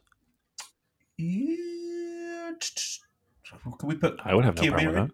Yeah, I have no problem with that. I think any. Uh, well, we know. Uh, you know, we know one of. Uh, yeah. Uh, I think he's a big fan of Baltimora. Uh, that's yes, the very, that's the very band subtle clues we left yes, last yeah. week. A little, 80s, a little, little 80s, right? Everybody Google Baltimora now. Uh, All right. Look, so that's that. Um, yeah, I mean, I think the names you mentioned are pretty pretty solid as well. All right, last one here. I'm going to take. Uh, Matthew says, "What was the Super J Cast match of the year for 2023?" I still uh, don't know what two of these were. Should should we like reveal one? Yes, winner yeah. per week. I mean, yeah, I would say let's just quickly read off the winners. No, I think we should do we should do one, one category each week because I'm you too tired it. to do all of them. so I, think that's a great uh, idea. I will I'll do the top three. So in third place with 231 points was Shota Umino versus Will Ospreay from Power Struggle. In second place with 297 points was uh, the Tetsuya Naito versus Will Ospreay G1 Climax semi-final. And the winning match, of course, there should be no surprise to anyone, runaway leader, 839 points. Will Ospreay completing the hat trick uh, of top three matches here uh, against Kenny Omega, the first match at Wrestle Kingdom. So I think that was also that that won the Voices of Wrestling Match of the Year award, didn't it? Which it, it's it's nice to be back in the big times, isn't it? Where you have a Wrestle Kingdom match being at the top of the consensus match of the year list where it belongs. Even though both of these guys are now AEW contracted wrestlers, uh, it, was, it was fun while it lasted. yeah, at least it was in our home building. You know, that's what I say it. That's a New Japan show. Uh, there you go. There's there, there's match of the year. Uh, next week we'll do. Uh, I don't know. You pick. Uh, we'll, we'll we don't have to do it now, but we'll we'll do one a week. That's that's going to be whatever the people demand. The first person's writing and says, "Hey, what was the show right. of the year, or who was the tag team of the year?" Then perfect. I'll let you know if anyone cares. July. All right. okay. Uh, right. Let's say goodbye then. Uh, redcircle.com forward slash shows forward slash super dash j dash cast. If you want to send some money our way, uh, send me your receipts. I'll, I'll hook you up uh, to the Discord um, at Cobra Kawaii and prowrestlingtees.com forward slash super j cast for our great t shirts. And we're going to do it. that yes, we are. idea we've been discussing. We'll have. Okay, so anyone I promise you. who could do t-shirt design, get in touch with me. Yes. Yes. Get a hold of Joel if you are good at t shirt designs. Rather simple, but we have specific idea of what we're looking for. Uh, and if you can help us, uh, we'll be able to uh, pay you handsomely, as they say. Uh, thanks as always to editor Dan, who's on Twitter at LousyHero219. Follow us on Twitter at the Super Jcast. Thank you everybody for listening, and goodbye.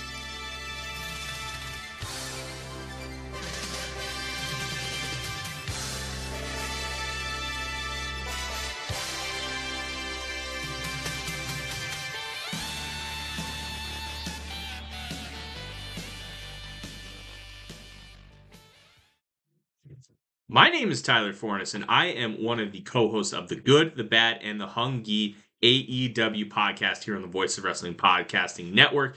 We take a broad scope approach to the world of all elite wrestling and the entire universe of Tony Khan. We talk about the big matches, the big stars, the promos, the storylines, and we also look at it from a big picture perspective. How are things going to change over the course of the next 10 years with AEW still in the picture? How are companies like WWE going to adapt and adjust to AEW?